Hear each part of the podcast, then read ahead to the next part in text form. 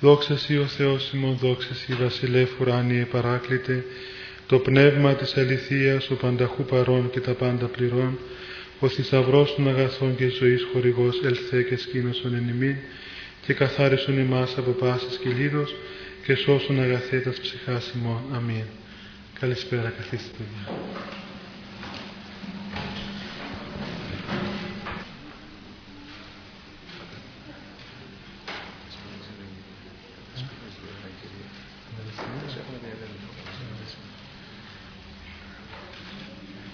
Ε, έχει και μπροστά παιδιά. Είναι μεγάλη ευλογία αυτή που σήμερα ε, δίδεται αυτή η ευκαιρία παιδιά εδώ στον ναό που είναι αφιερωμένος στο Πανάγιο Πνεύμα και βρίσκεται σε έναν τόσο ωραίο χώρο του Πανεπιστημίου και έτσι με την ευλογία του Αρχιεπισκόπου μας που δηλώνει αυτήν την μέρινα και την αγάπη της Εκκλησίας για τα παιδιά της που σπουδάζουν και βρίσκονται σε, έναν, σε μια ηλικία και σε έναν χώρο ε, που είναι γεμάτος καλές ανησυχίες και εμείς με τη βοήθεια του Θεού θα προσπαθήσουμε μας δυνάμεις και έτσι... Ε, περιμένουμε τρία.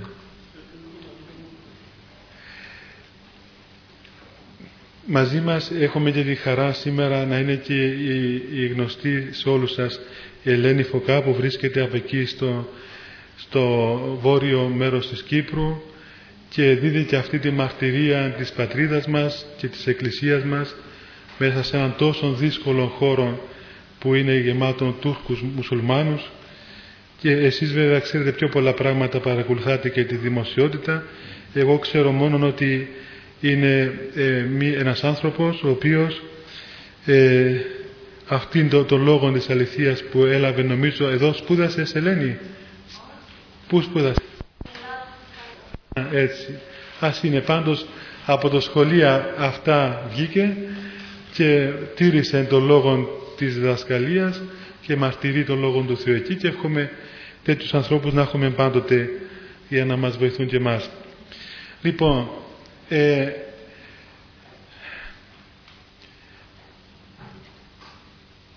θα προσπαθήσουμε παιδιά να έχουμε μία σειρά έτσι ομιλιών σαν μια βάση για να μπορέσουμε να προχωρήσουμε στην αληθινή γνώση της πνευματικής ζωής. Διότι οι πατέρες της Εκκλησίας μας έδιδαν πολύ βάση και πολύ ε, έτσι προσοχή ώστε ο άνθρωπος να από την αρχή που θα αρχίσει να ξεκινήσει για την πνευματική του ζωή να βάλει πολύ σωστά τα πράγματα μέσα του. Διότι η πνευματική ζωή, η Χριστός ζωή έχει πολύ λεπτότητα και πολύ ακρίβεια. Είναι παραδείγματος χάρη όπως ας πούμε μια χημική εξίσωση στην οποία πρέπει τα στοιχεία να μπουν με πολύ σωστόν τρόπο. Διότι αν δεν τοποθετηθούν σωστά θα έχουμε λάθος αποτελέσματα και καμιά φορά αυτά τα αποτελέσματα είναι πολύ οδυνηρά κυρίως στην πνευματικό χώρο, στην πνευματική πορεία μας και έτσι έδιναν πολύ προσοχή ώστε από την αρχή που θα αρχίσει ο άνθρωπος να λάβει σωστές γνώσεις, την σωστή γνώση. Γι' αυτό και εγώ ε, εθεώρησα καλό να αρχίσουμε να μιλούμε από την πρώτη βάση, από την βάση αυτήν της γνώσεως του ανθρώπου. Οι Άγιοι Πατέρες, αν και ήσαν άνθρωποι πνευματικοί και θεολόγοι με την έννοια όχι των σημερινών που σπουδάζουμε στα πανεπιστήμια και πιάνουμε ένα χαρτί που λέει θεολόγοι, αλλά ήσαν θεολόγοι άνθρωποι οι οποίοι μιλούσαν ε, με τον Θεό και μιλούσαν περί του Θεού από την εμπειρία τους, έγραψαν λόγους και έργα περί του ανθρώπου. Ακόμα δεν ξέρετε ότι και η Αγία Γραφή, η Παλαιά Διαθήκη, αρχίζει το, να, την, ε, το λόγο της προς τους ανθρώπους με το να ομιλεί περί της κτίσεως της, του κόσμου και της κτίσεως του ανθρώπου. Έτσι λοιπόν και εγώ θα, σήμερα θα προσπαθήσω να πω μερικά πράγματα για αυτόν το μεγάλο γεγονός για να καταλάβουμε το πόση σημασία έχει να είναι κανείς άνθρωπος και πόση σημασία έχει το ότι ο Θεός έγινε άνθρωπος και έδωσε σε εμάς τη δυνατότητα να γίνουμε θεοί. Γι' αυτό λοιπόν θα πω μερικά πράγματα που ασφαλώς θα ξέρετε και από τα σχολεία, από τα παιδικά χρόνια, αλλά ε, είναι απαραίτητα για να μπορέσουμε πάνω σε αυτά να οικοδομήσουμε την, το υπόλοιπο οικοδόμημα που έχουμε τη χάρη του Θεού θα προσπαθήσουμε να επιτύχουμε. Είναι γνωστό σε όλους μας ότι λέμε στην Εκκλησία ότι ο Θεός έγινε άνθρωπος για να θεώσει τον άνθρωπο. Εμείς ε, οι σημερινοί άνθρωποι, δηλαδή οι άνθρωποι οι μετά την πτώση του πρώτου Αδάμ, του πρώτου ανθρώπου, δεν γνωρίζουμε πώς ο άνθρωπος βγήκε από τα χέρια του Θεού. Ξέρουμε βέβαια από την, από την Αγία Γραφή ότι ο Θεός έκανε τον άνθρωπο κατ' εικόνα του και καθομοίωσή του. Η Αγία Γραφή δεν είναι ένα βιβλίο επιστημονικό, ούτε βιβλίο ανθρωπολογίας, ούτε γεωγραφίας, ούτε αστρονομίας, ούτε τίποτα από όλα αυτά. Και είναι γελοί οι φόβοι αυτοί οι οποίοι παρουσιάζονται κατά καιρούς, οι οποίοι φοβούνται μήπως ας πούμε εάν τυχόν βρεθούν απολυθώματα ή αν τυχόν βρεθούν ξέρω εγώ αστροναύτες οι οποίοι θα ανακαλύψουν άλλες ζωές στους άλλους πλανήτες τότε τι θα πάθει η Εκκλησία δηλαδή και τι θα πάθει η Αγία Γραφή θα τρόπον να κινδυνεύει να καταρρεύσει. Δεν υπάρχει κανένας τέτοιος κίνδυνος διότι η Αγία Γραφή ομίλησε περί άλλου γεγονότος. Το γεγονός το οποίο αφορά εμάς τους χριστιανούς είναι ότι ο Θεός εκ του μη όντως, εκ του μηδενός από άπειρην αγάπη κινούμενος εδημιούργησε τον άνθρωπον. Εδημιούργησε τον άνθρωπον κατ' εικόνα δική του και καθομοίωσή του. Δηλαδή του έδωσε την εικόνα του, όλα τα χαρίσματα που έχει αυτός, δηλαδή τρόπον να ε, έκανε ένα αντίτυπο του εαυτού του, μια φωτογραφία του εαυτού του, αυτό σημαίνει κατ' εικόνα, όσα έχει ο Θεός στη φύση του, τα έδωσε ως δώρο, ως δωρεάν χάρη σε μας και ε, έτσι δεικνύει δηλαδή τη μεγάλη αξία του ανθρώπου, διότι ο άνθρωπος είναι ο βασιλιάς όλης της, της κτήσεως, είναι το κέντρο ολοκλήρου της δημιουργίας. Γνωρίζουμε από την Αποκάλυψη ότι ο, ο πρώτος άνθρωπος, ο Αδάμ, ο οποίος είχε ενός κύριον έργο εις τον παράδεισο, εις την, σε αυτήν την, το χώρο που ο Θεός τον έβαλε, ελειτουργούσαν όλες οι δυνάμεις μέσα του φυσιολογικά. Και έτσι ολόκληρη η αγάπη του, ολόκληρη η επιθυμία του, ολόκληρος ο νους του, η καρδία του, η ισχύς του, η δύναμή του ελειτουργούσαν προς τον Θεό και δια του Θεού εις την χτίση. Αγκάλιαζε την χτίση ολόκληρη με φυσικών τρόπο ο Αδάμ διότι ολόκληρες οι δυνάμεις του ήσαν ενοποιημένες. Δεν είχε ακόμα διασπαστεί η προσωπικότητά του. Ξέρουμε ότι μετά την παράβαση της εντολής του Θεού αμέσως διεκόπηκε η κοινωνία με τον Θεό διασπάστηκε η προσωπικότητα και έτσι έχουμε πλέον την εισβολή μέσα στον άνθρωπο των παθών και της αμαρτίας.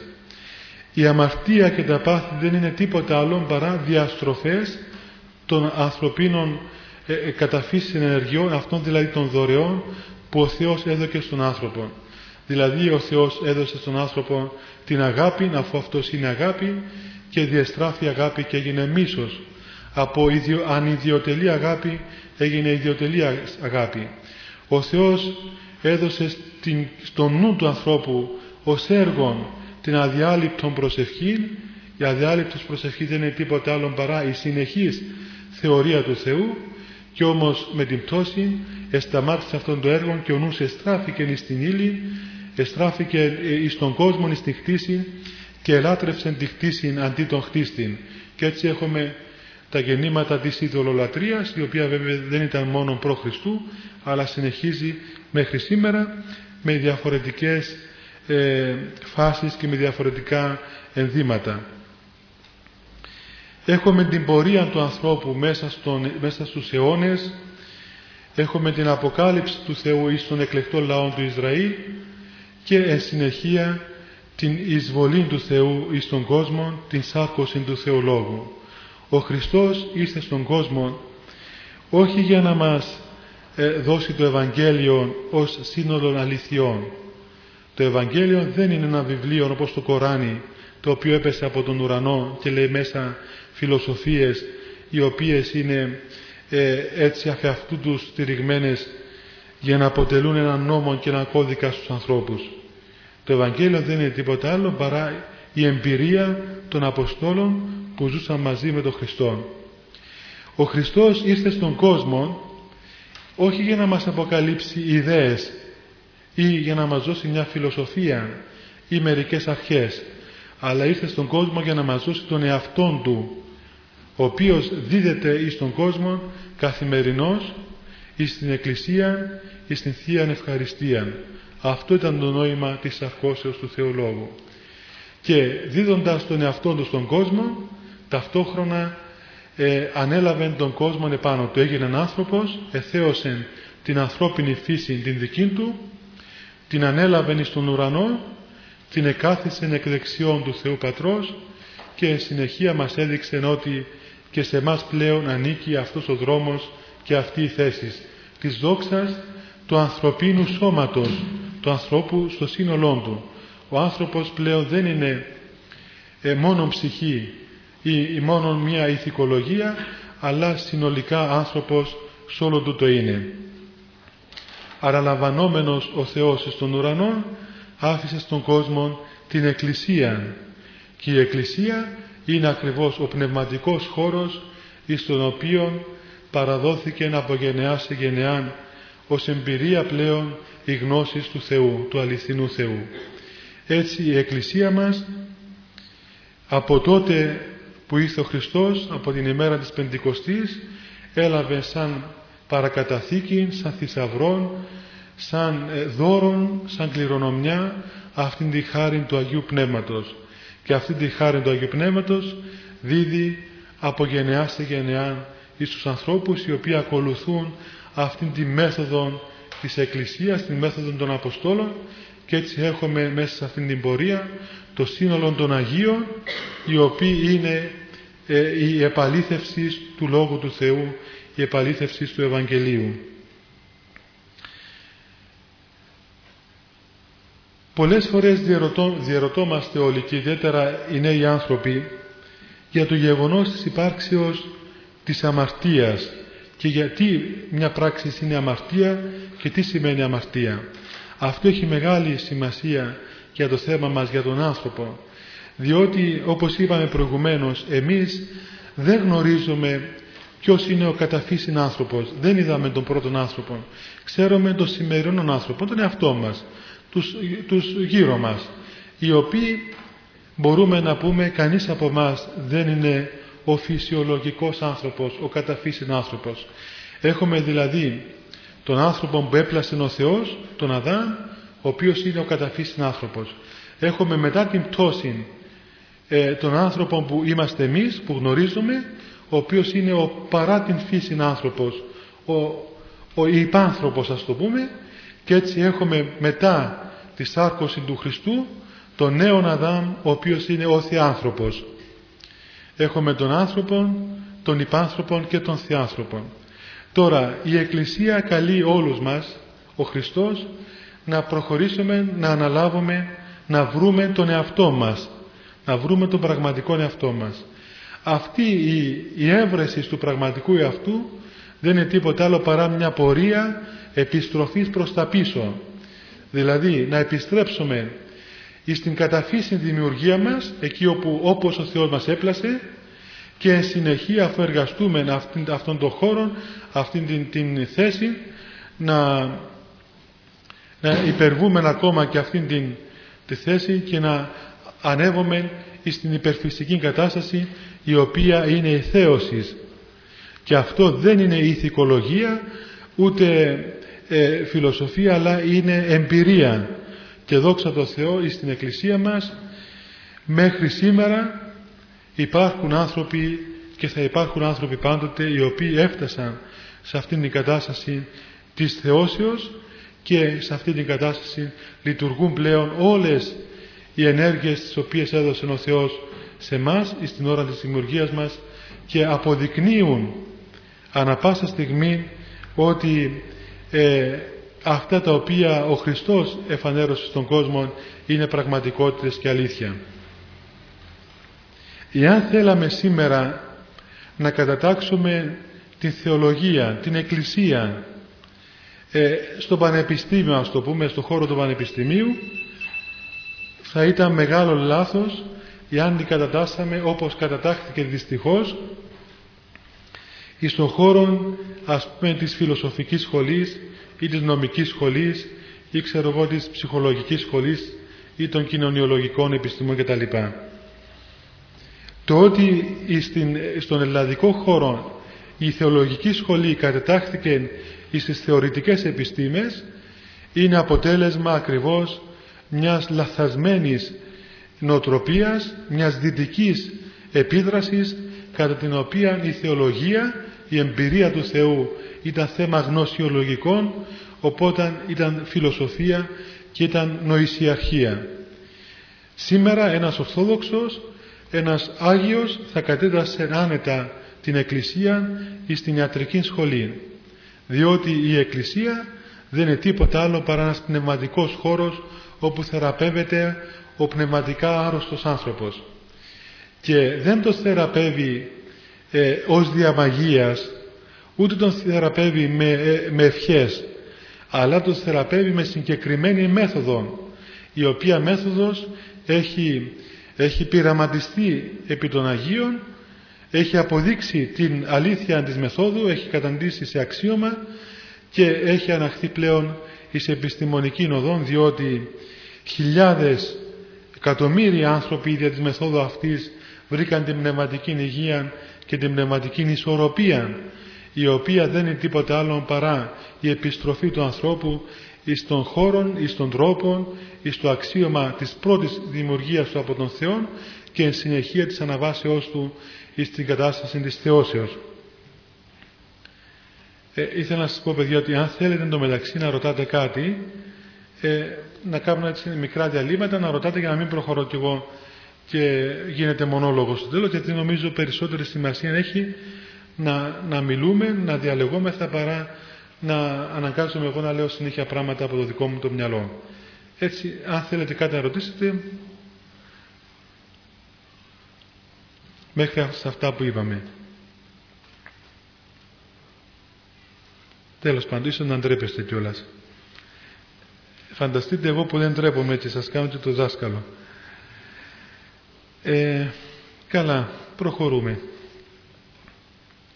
Είπαμε λοιπόν ότι η Εκκλησία κατατάσσεται υπό ορθόδοξον άποψη εις το χώρο της ιατρικής διότι πράγματι πρόκειται περί ιατρίας και σε αυτόν των νοσοκομείων το πνευματικό ο ιατρός δεν είναι άνθρωπος αλλά είναι ο ίδιος ο Θεός και ο οποίος λειτουργεί, διακονεί τους ασθενείς ανθρώπους δια των Αγίων Του οι οποίοι έχουν εμπειρία αυτής της θεραπευτικής οδού.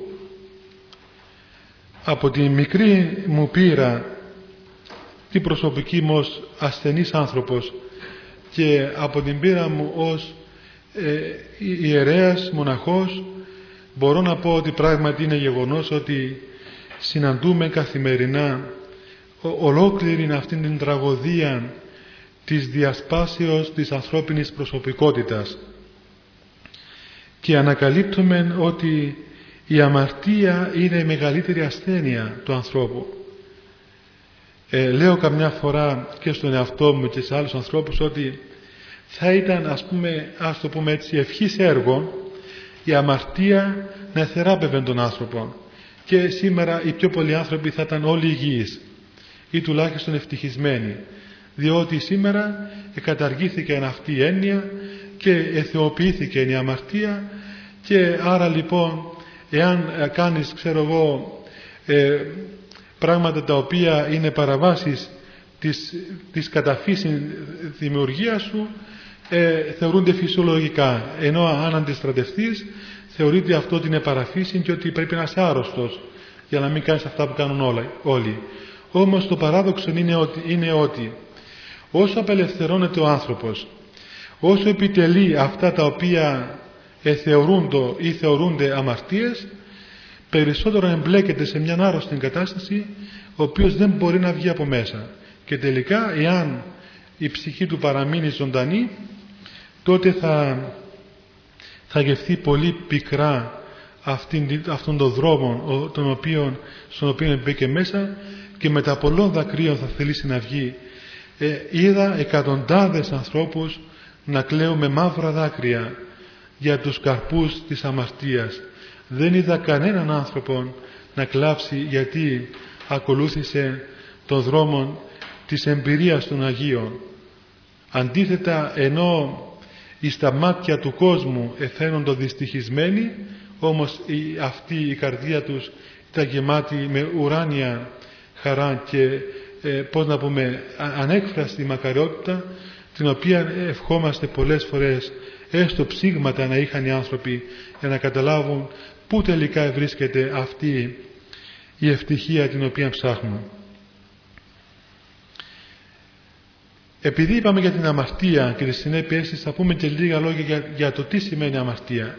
Αφού λοιπόν ξέρουμε ότι ε, τελικά βρίσκομαστε στην κατάσταση της πτώσεως του υπανθρώπου, του διασπασμένου ανθρώπου, του διασκορπισμένου, του ανθρώπου ο οποίος παρουσιάζει μέσα του πολλούς εαυτούς και πολλές θελήσεις και πολλές ενέργειες και ποικιλία ε, νοοτροπίας ε, διαρωτόμαστε γιατί λοιπόν μια πράξη να είναι αμαρτία.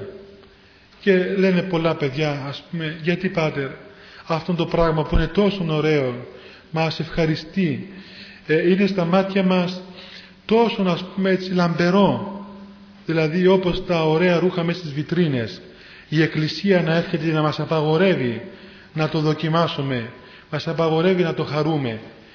Και είναι η Εκκλησία δηλαδή τόσο σκληρή δηλαδή εμφανίζεται στα μάτια των ανθρώπων σαν μια κακή μάγισσα η οποία ας πούμε δεν αφήνει τα μικρά παιδιά της να γευθούν και να χαρούν τη ζωή, τη ζωή τους.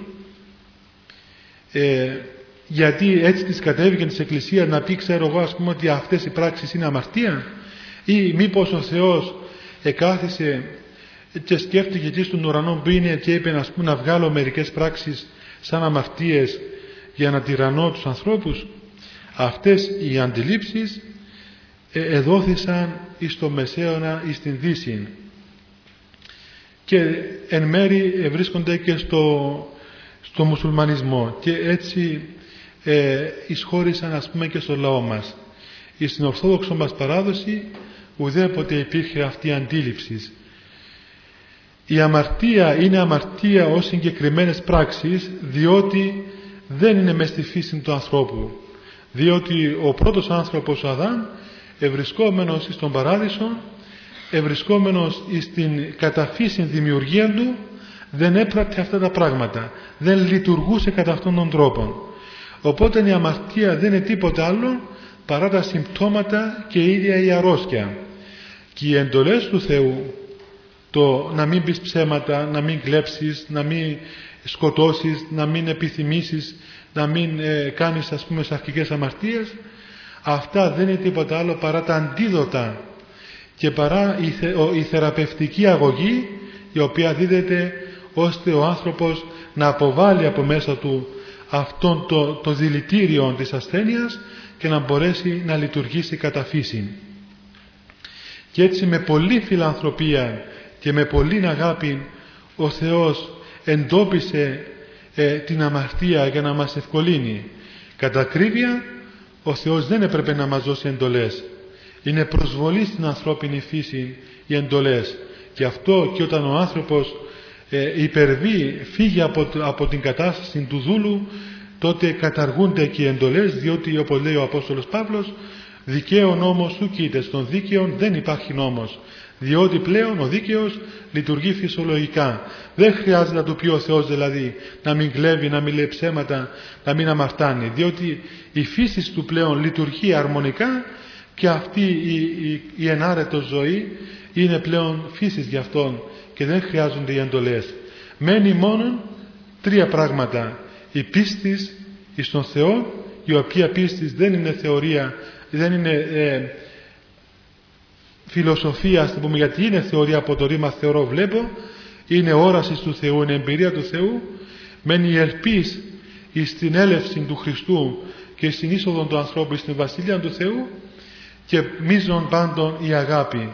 Δηλαδή η ένωσης αυτή η ερωτική ένωσης του ανθρώπου μετά του Θεού και κατά την οποία ο άνθρωπος θεούται και ταυτόχρονα αγκαλιάζει κατά τρόπον απόλυτον ολόκληρον τη δημιουργία σε σχέση αγάπης, σε σωστή σχέση ως άνθρωπος υγιής και θεραπευμένος από την αμαρτία.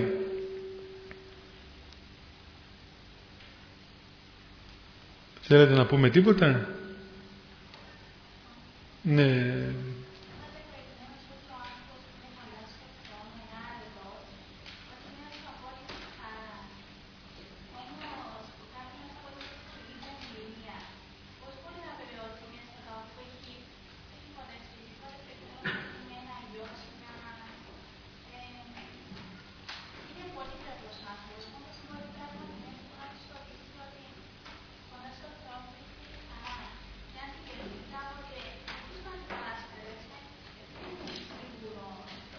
Ναι.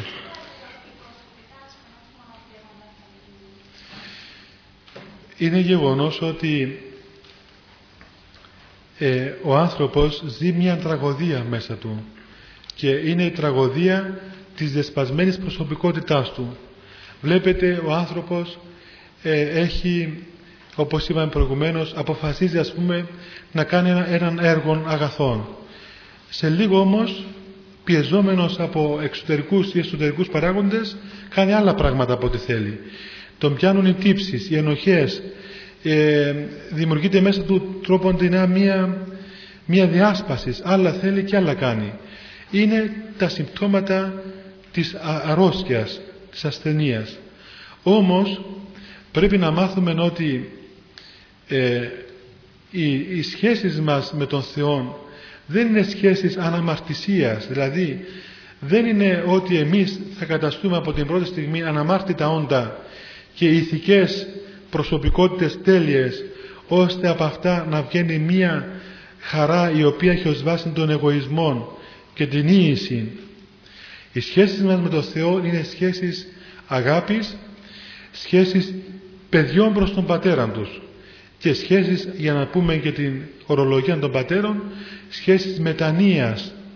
Στην Ορθόδοξη Εκκλησία δεν υπάρχει αναμαρτησία, υπάρχει μετάνοια. Η μετάνοια δηλαδή είναι αυτή η αίσθηση του ανθρώπου ότι όντως ε, παραβαίνει την εντολή του Θεού η οποία εντολή του Θεού είναι η θεραπεία του και λειτουργεί διαστραμμένα όταν αισθανθεί την διαστροφή της φύσεώς του τότε αρχίζει να προσεύχεται. Αυτή η προσευχή είναι η εξήτησης του ελέους του Θεού της υπάρξης του Θεού διότι ο Θεός είναι πρόσωπον. Ο Θεός δεν είναι ιδέα. Ο Θεός είναι πρόσωπον και μάλιστα το κατεξοχήν πρόσωπον βάσει του οποίου δημιουργηθήκαμε και εμείς. Και αν οποιαδήποτε προσωπική σχέση στον κόσμο αυτόν έχει δύναμη φανταστείτε πόση δύναμη έχει και πόση ε, ένταση έχει η προσωπική σχέση μετά του Θεού. Όταν ο άνθρωπος μπει σωστά σε αυτόν τον χώρο της σχέσεως του με τον Θεό ανατέλει μέσα του σιγά σιγά αυτή η ισχυρά ελπίδα της ε, αγάπης του Θεού. Παραβλέπει το γεγονός της αμαρτίας του, παραβλέπει το γεγονός της αποστασίας του, παραβλέπει το γεγονός της αρρώσκιας του και έχει την, την χαρά της ελπίδας όπως ένας άρρωστος ο οποίος είναι μεν στο νοσοκομείο υποφέρει πονή από τα τραύματά του αλλά ξέρει ότι είναι στα χέρια ενός πολύ καλού γιατρού το νοσοκομείο έχει πολύ καλά μηχανήματα υπήρξαν κι άλλοι πολύ τέτοιοι άρρωστοι και όμως όλοι έγιναν καλά. Και έτσι με την ελπίδα ότι όλα θα πάνε καλά αρχίζει να τέλει σιγά σιγά η χαρά μέσα του. Η χαρά που δίνει ο κόσμος είναι χαρά εξωτερική διότι εξαρτάται από εξωτερικούς παράγοντες δηλαδή εάν ας πούμε η οικογένειά μας είναι καλή, ευτυχισμένη αν οι σπουδές μας πάνε καλά εάν όλες οι εργασίες μας, όλες οι ενέργειες μας είναι καλά και πάνε καλά αυτά όλα τα εξωτερικά επιδρούν στο εσωτερικό είναι, είναι μας συνήθως και μας δημιουργούν και μας ευχάριστες καταστάσεις και χαρά και ευτυχία. Εάν τα εξωτερικά γεγονότα δεν πάνε καλά, συνήθως και η ψυχή μας συμβαδίζει και τότε και εσωτερικά δεν πάμε καλά. Όμως το χώρο των πνευματικών της Εκκλησίας δεν συμβαίνει έτσι. Ανεξαρτοποιείται ο άνθρωπος από την επίδραση του περιβάλλοντος του. Είναι ελεύθερος από το περιβάλλον του. Έστω και αν όλα τα έξω πάνε κακά και ε, τον απειλούν και τον συνθλίβουν και αν ακόμα τον εξαφανίσουν από, από, πρόσωπο, το πρόσωπο της γης τότε αυτή η χαρά και η ειρήνη παραμένουν μέσα του διότι πλέον αποτελούν εσωτερικό γεγονός. Είναι δηλαδή εκ των ένδων προς τα έξω, όχι εκ των έξω προς τα ένδων. Διότι ακριβώς η χάρη του Θεού, η χάρη του Αγίου Πνεύματος έχει την δύναμη να εισχωρεί μέχρι το βαθύτατο είναι του ανθρώπου. Και αυτό απέδειξαν οι Άγιοι, οι οποίοι ενώ ήσαν καταδιωγμένοι, ενώ ήσαν φτωχοί, ενώ ήσαν εις ερήμους, ήσαν μες στα σπήλια, οι μάρτυρες τους έτρωγαν τα λιοντάρια, τους έσμαζαν οι δήμοι. Αυτοί οι άνθρωποι ήσαν άνθρωποι ειρήνης, χαράς και άνθρωποι οι οποίοι ε, μπορούσαν να, να αγκαλιάσουν με απόλυτη αγάπη ακόμα και τους πιο α, ανθρώπους που τους μισούσαν και τους σκότωναν. Ε, όταν ο άνθρωπος μπει σωστά στην πνευματική ζωή τότε από την πρώτη κιόλας ώρα αρχίζει να ανατέλει μέσα του το φως της ελπίδος του Θεού. Όμως οπωσδήποτε έχουμε μία πορεία και αυτή η πορεία θέλει και αγώνα, θέλει και υπομονή, θέλει καρτερία και προπάντων θέλει ε, την πίστη ότι ο Θεός ως καλός ιατρός ε, έχει στα χέρια του τη δική μας πορεία η οποία είναι μια συνεργασία της ανθρωπίνης ελευθερίας μας με την ελευθερία και τη χάρη του Αγίου Πνεύματος. Απόδειξη είναι ότι ενώ πολλές φορές όλοι μας λένε ότι δεν πάμε καλά και ότι ξέρω εγώ ε, αγωνιζόμαστε και δεν βλέπουμε τίποτα εν τούτης, δεν βγαίνουμε έξω από την Εκκλησία παρά τα χάλια μας δηλαδή παραμένουμε ε, στο πνευματικό χώρο της Εκκλησίας διότι υπάρχει μια μυστική έλξης, μια μυστική δύναμης που μας συγκρατεί παρόλο την αντίθεση που συναντούμε σε κάθε βήμα μας.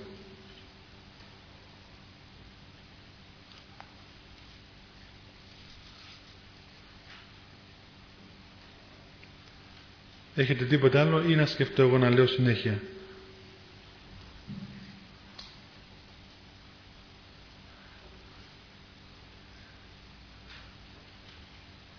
Έτσι σιωπάτε και στα μαθήματα σας.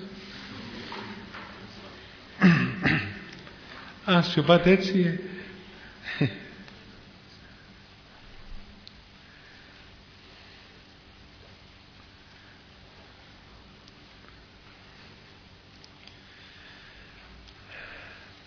ναι.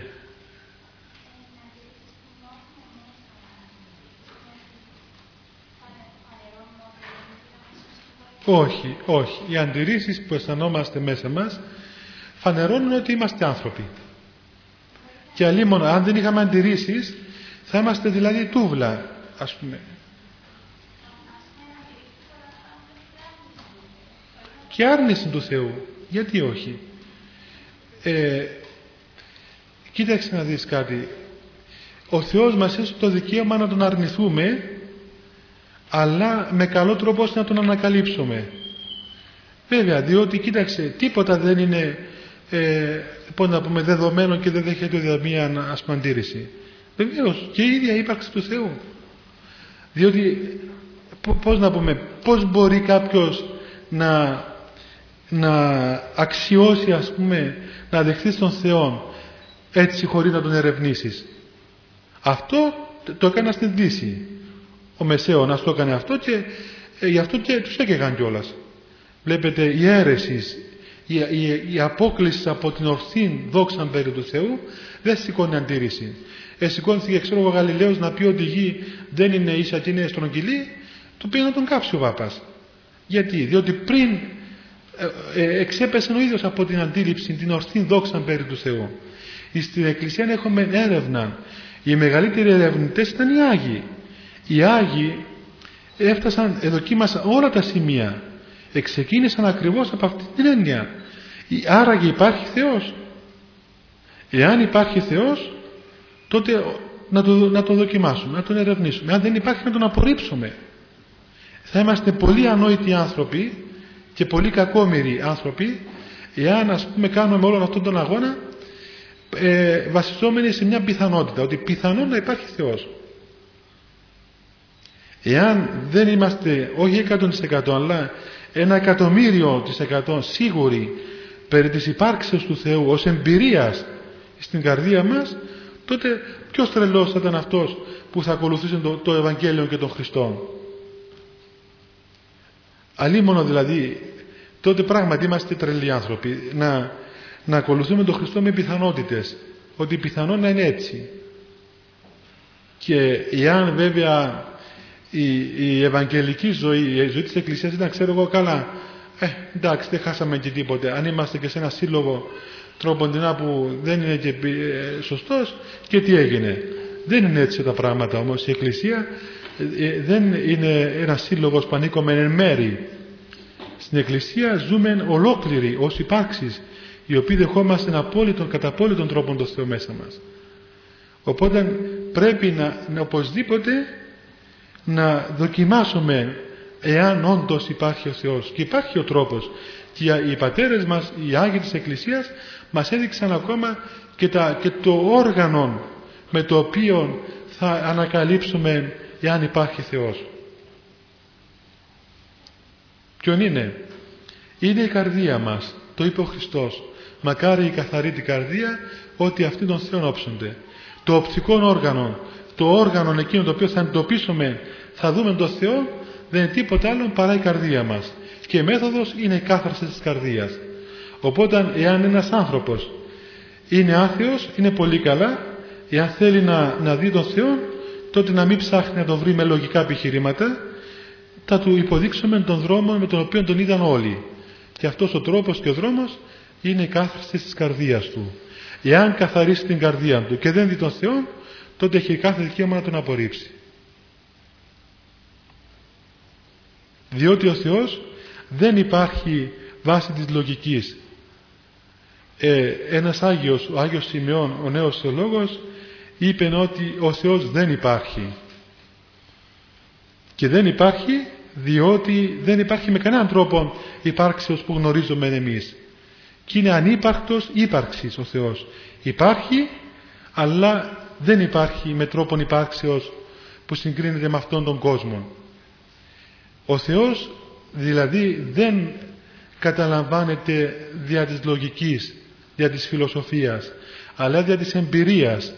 Όταν αποκτήσεις εμπειρία του Θεού, τότε ο νους μπορεί να εκφράσει αυτή την εμπειρία. Ναι, παιδί. Είναι μικρό να ότι αυτά που έχετε πει στην αρχή ότι θα μας είναι γνωστά. Δεν μας είναι γνωστά με την προοπτική που τα θέσατε. Και νομίζω ο λόγος είναι ότι κυρίως στη μέση εκπαίδευση που υπάρχει και όλο η αγωγή το σκεφτικό, δυστυχώς ε, δεν είναι τόσο προσωπική. Είναι φυσικά προσωπική παρατήρηση, αλλά φαίνεται ότι πολύ συμφωνούν με Δυστυχώς οι άνθρωποι που είναι ταγμένοι για να για να επανθύνει στο νόημα της θρησκείας μας, της Ορθοδοξίας, εμένουν στου Ναι. Κοίταξε, παιδί, να σου πω. Ε, δεν είναι θέμα ανθρώπων, είναι όλοι καλοί άνθρωποι. Ε, είναι θέμα, ξέρεις, ε, ιστορικών αυτό το πρόβλημα. Να σας πω με λίγα λόγια γιατί είναι ιστορικό. Διότι ε, ε, όπως και η ιστορία που μαθαίνουμε στα σχολεία μας είναι λάθος κατά πολύ και είναι γραμμένη από τους δυτικούς οι οποίοι την έγραψαν όπως τους συμφέρει και εμείς πήγαμε και τις μεταφράσαμε και τις διαβάζουμε τώρα κατά τον ίδιο τρόπο και η θεολογία ε, είναι επηρεασμένη από την Δύση κατά ένα μεγάλο μέρος διότι μετά την ε, απελευθέρωση της Ελλάδος όταν απελευθερώθηκε μένα από τους Τούρκους αλλά υποδουλώθηκε στους Βαβαρούς και η υποδούλωση στους, στους Δυτικούς ήταν χειρότερη από την υποδούλωση στους Τούρκους ε, ιδρύθηκαν το Πανεπιστήμιο των Αθηνών. Το Πανεπιστήμιο Αθηνών ίδρυσε τη Φιλοσοφική και Θεολογική Σχολή. Ε, αυτοί που το ίδρυσαν ήσαν βαβαροί, άνθρωποι δηλαδή δυτικοί, με δυτικών τρόπο σκέψεως, οι οποίοι νόμιζαν ότι η Ορθοδοξία είναι για τους, για τους γύφτους. Έτσι νόμιζαν ότι η Ορθοδοξία είναι γύφτικο πράγμα. Ενώ η, η φιλοσοφία του ορθολογισμού και η θεολογία του ορθολογισμού είναι ανήκει δηλαδή στα αριστοκρατορικά πνεύματα. Και έτσι ε, ε, όλοι πήγαιναν και σπούδαζαν στα δυτικά πανεπιστήμια, εμάθαιναν την ιστορία και τη θεολογία και τη φιλοσοφία από τους δυτικούς, τα έφερναν σε εμάς και άρχισαν να παράγονται από το Πανεπιστήμιο Αθηνών οι καθηγητές μας. Και όλοι αυτοί οι οποίοι ας πούμε τρόπονται να ε, αποτελούν ε, το, τον, τα φώτα ας το πούμε. Και έτσι είχαμε πολλά άρρωστα συμπτώματα στον χώρο της Εκκλησίας και γενικά στην νοοτροπία. Ε, βέβαια δεν είναι εύκολο ούτε ε, δυνατόν από τη μια στιγμή στην άλλη να γίνουν αλλαγές. Όμως ε, είναι μεγάλη ευλογία του Θεού ότι εδώ και αρκετά χρόνια άρχισαν να εκδίδονται τα έργα των πατέρων, οι πηγές δηλαδή της Ορθοδόξου παραδόσεως και ταυτόχρονα και ιστορικές πηγές και τα έργα των φιλοσόφων των αρχαίων. Και έτσι τώρα αρχίζει σιγά σιγά πλέον η επιστροφή στην αυθεντικότητα. Διότι μπορούμε να πούμε ότι ε, ας το πούμε για τη Δύση, να μην το πούμε για μας. Η αθεία της Δύσεως ήταν το αποτέλεσμα της θεολογίας. Και η Δυτική Εκκλησία έφερε σαν γνήσια παιδιά της τον αθεισμό διότι ε, όταν ζήσει κανείς όταν μπει κανείς μέσα των δυτικών χώρων ευσεβίας δεν μπορεί να γίνει τίποτα άλλο παρά ένας άθεος ή ένας διεστραμμένος θρησκευτικά άνθρωπος. Και έτσι δημιούργησαν και τον τύπο του θρησκευτικού ανθρώπου. Και καταντήσαμε ένα διάστημα να έχουμε τύπον θρησκευτικού ανθρώπου. Δηλαδή, για να είσαι άνθρωπος της Εκκλησίας πρέπει να φοράς αυτά τα φουστάνια, αυτά τα παντελόνια, αυτά τα μαλλιά, αυτά τα γυαλιά, αυτές τις κλάτσες και αυτά τα παπούτσια. Εάν δεν φορούσες ας πούμε και στις κλάτσες, τότε δεν πήγαινες στον παράδεισο. Έτσι. Ε, ευτυχώς στην Κύπρο δεν είχαμε πολλά τέτοια συμπτώματα. Είμαστε μακριά από τον χώρο εκείνων όμως ε, δεν είναι θέμα ανθρώπων, δεν φταίουν οι άνθρωποι μου. Είναι ιστορικό το γεγονός τούτο. Είναι ιστορικό, δηλαδή είναι, είναι η, η υποδούλωση μας ας πούμε στην Δύση. Γι' αυτό ξέρετε ότι ε, τελικά ε, ο Θεός μέσα στην πρόνοια Του μας υπέταξε στους Τούρκους και όχι στους Φράγκους διότι αν, αν ε, συνέχισαν οι Φράγκοι να κρατούν την Κύπρο και τον ελληνικό, τον ελληνικό χώρο, τη, τη Ρωμαϊκή Αυτοκρατορία, το Βυζάντιο, το λεγόμενο Βυζάντιο, το οποίο δεν ονομάστηκε ποτέ Βυζάντιο, αλλά οι δυτικοί το ονόμασαν Βυζάντιο και το λέμε και εμείς, ε, δεν θα υπήρχε τίποτε. Οι Τούρκοι βέβαια μας έκοβαν τα κεφάλια μας, μας ε, ταπείνωναν, αλλά δεν έχασαν την ορθόδοξη παράδοσή μας και την ιστορία μας. Ενώ οι Φράγκοι θα μας τα διέλυαν όλα. Δεν θα υπήρχαμε κατ' ουδένα λόγο.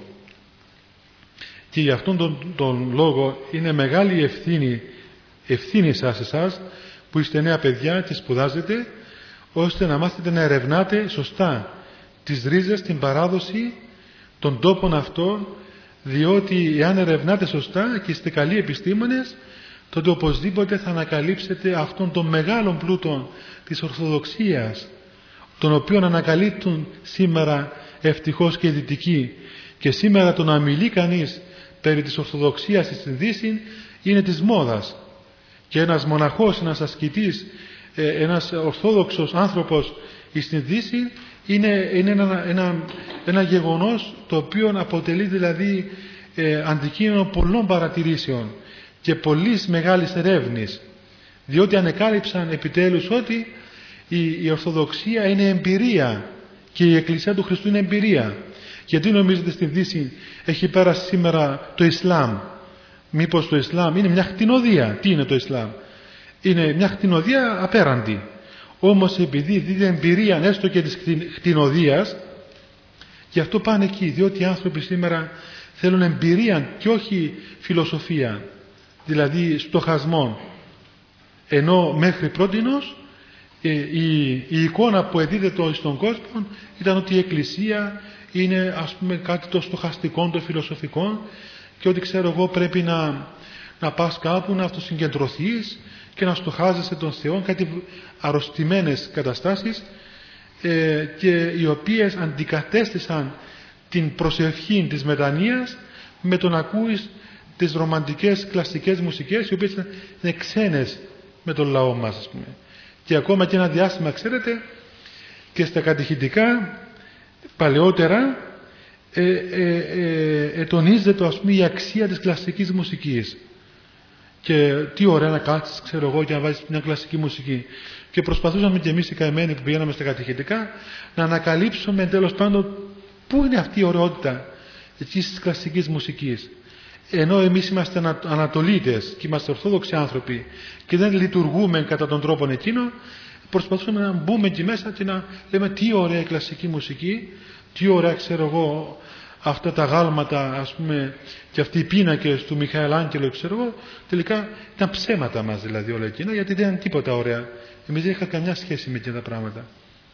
Ήταν σαν να πιάσεις ας πούμε μια γριούλα γυναίκα της Κύπρου και να της φορέσει μπλουντζίν ας πούμε και να την κάνεις ας πούμε καρακιόζη και τελικά φόρεσα στην Κύπρο και γριέστε και γέρει περισσότερο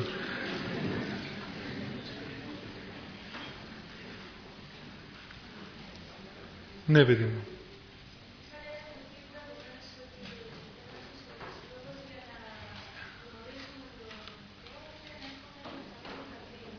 Ναι.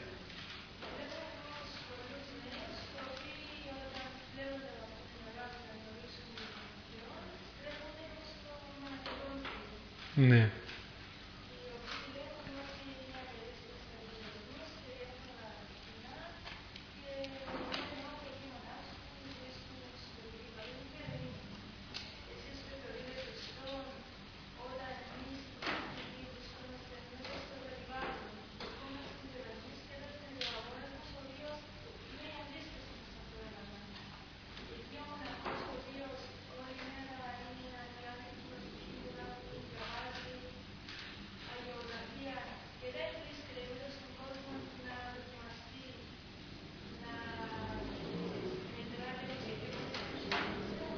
Ναι.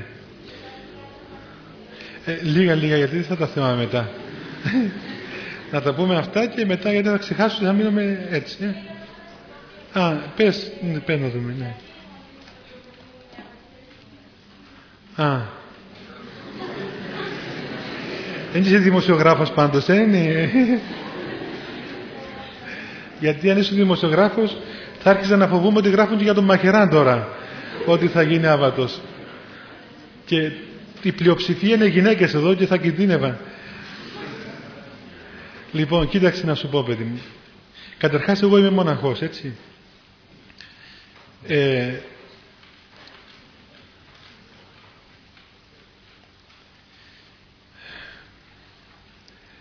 στην Εκκλησία δεν είναι, υπάρχουν τάξεις ανθρώπων. Όλοι οι άνθρωποι βρίσκονται ε, ενώπιον του Θεού και ο κάθε άνθρωπος ρυθμίζει τη στάση του ανάλογα στο Θεό ανάλογα με την αγάπη του. Έτσι. Και όπως κάποιος άνθρωπος παραδείγματος χάρη που θέλει να παντρευτεί μια κοπέλα άλλος ας πούμε πάει και σιγά σιγά το λέει στον πατέρα της, στη μάνα της και περιμένει ας πούμε το απαντήσουν και κάνει υπομονή και αραβωνιάζεται και ξέρω κάνει δύο-τρία χρόνια αραβωνιασμένος και προχωρεί να φτάσει στο γάμο πούμε σε μερικά χρόνια και άλλος άνθρωπος από τον πολύ, πολύ αγάπη που έχει προς την κοπέλα ας πούμε, που αγάπησε πάει μια νύχτα και την κλέβει και φεύγει ε, το ίδιο πράγμα συμβαίνει και με τους μοναχούς δηλαδή το κίνητρο της, το ότι γίναμε μοναχοί δεν ήταν και να πάμε στο μοναστήρι να γεωγραφούμε όλη μέρα και να διαβάζουμε και να προσευχόμαστε. Αλλά αυτή, αυτός ο πλούτος της αγάπης του Θεού ήταν τόσο έντονος ώστε δεν μπορούσαμε να κάνουμε διαφορετικά. Δηλαδή όταν, όταν πληρωθεί ο άνθρωπος από, το, από την αγάπη του Θεού τότε σβήνουν όλα τα υπόλοιπα άλλα. Αυτό δεν συμβαίνει σε όλους. Είναι θέμα προσωπικό του καθενός. Έτσι. Ε, η μοναχική ζωή ασφαλώς είναι μία ζωή τελειότητος. Ε, είναι μία ζωή η οποία καλύπτει ας πούμε γεμίζει τον, αυτόν τον άνθρωπο που αγαπάει πάρα πολύ.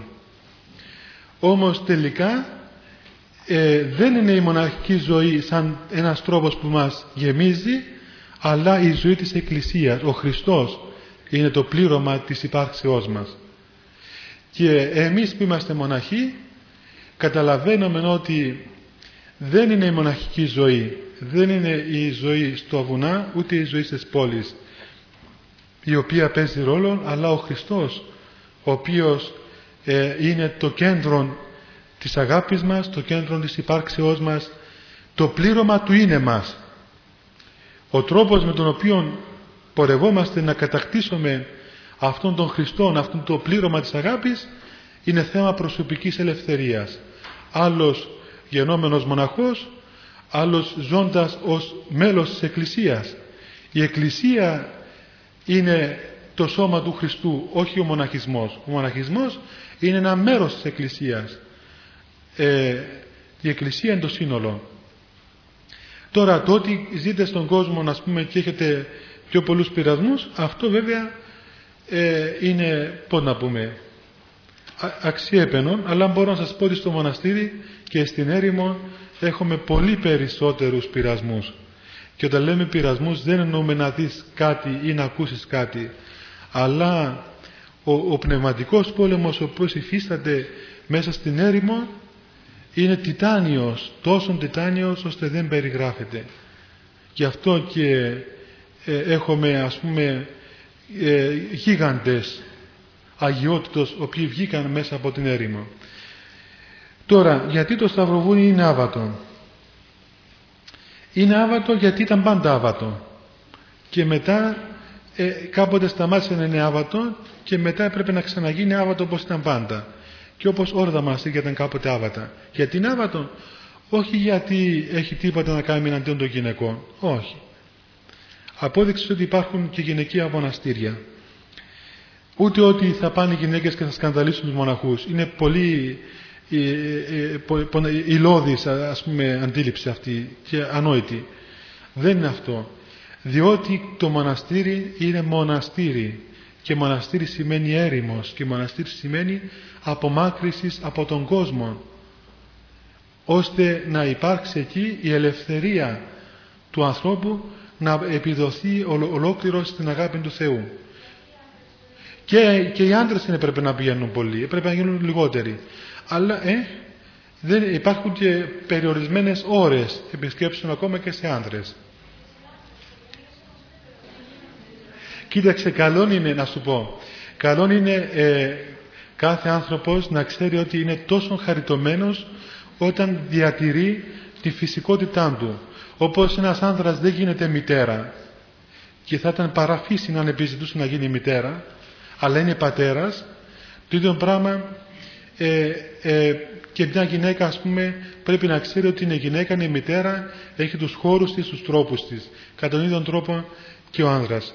Και εάν στην Εκκλησία φαίνονται εξωτερικά ότι υπάρχουν μερικοί περιορισμοί, αυτοί δεν είναι για να καταργήσουν τη γυναίκα, αλλά για να την αξιολογήσουν και για να την βοηθήσουν να σταθεί πολύ σωστά. Εξάλλου, ε, είναι γνωστό και ιστορικά ότι ε, το Ευαγγέλιο έδωσε την σωστή θέση στη γυναίκα. Σε μια εποχή που η γυναίκα ήταν αντικείμενο.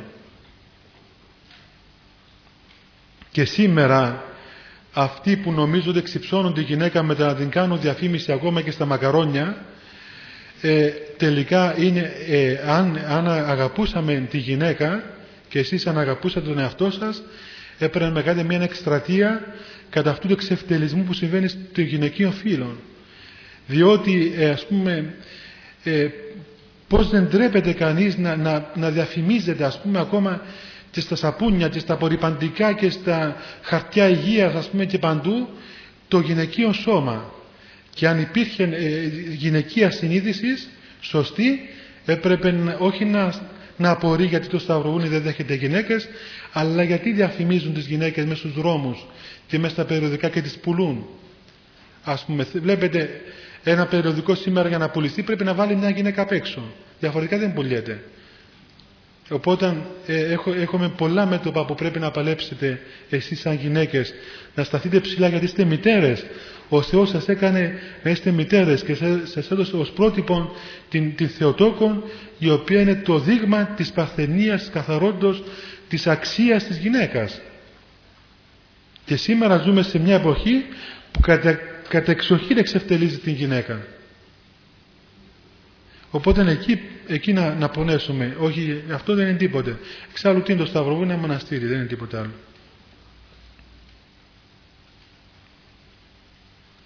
Ναι, γέροντα.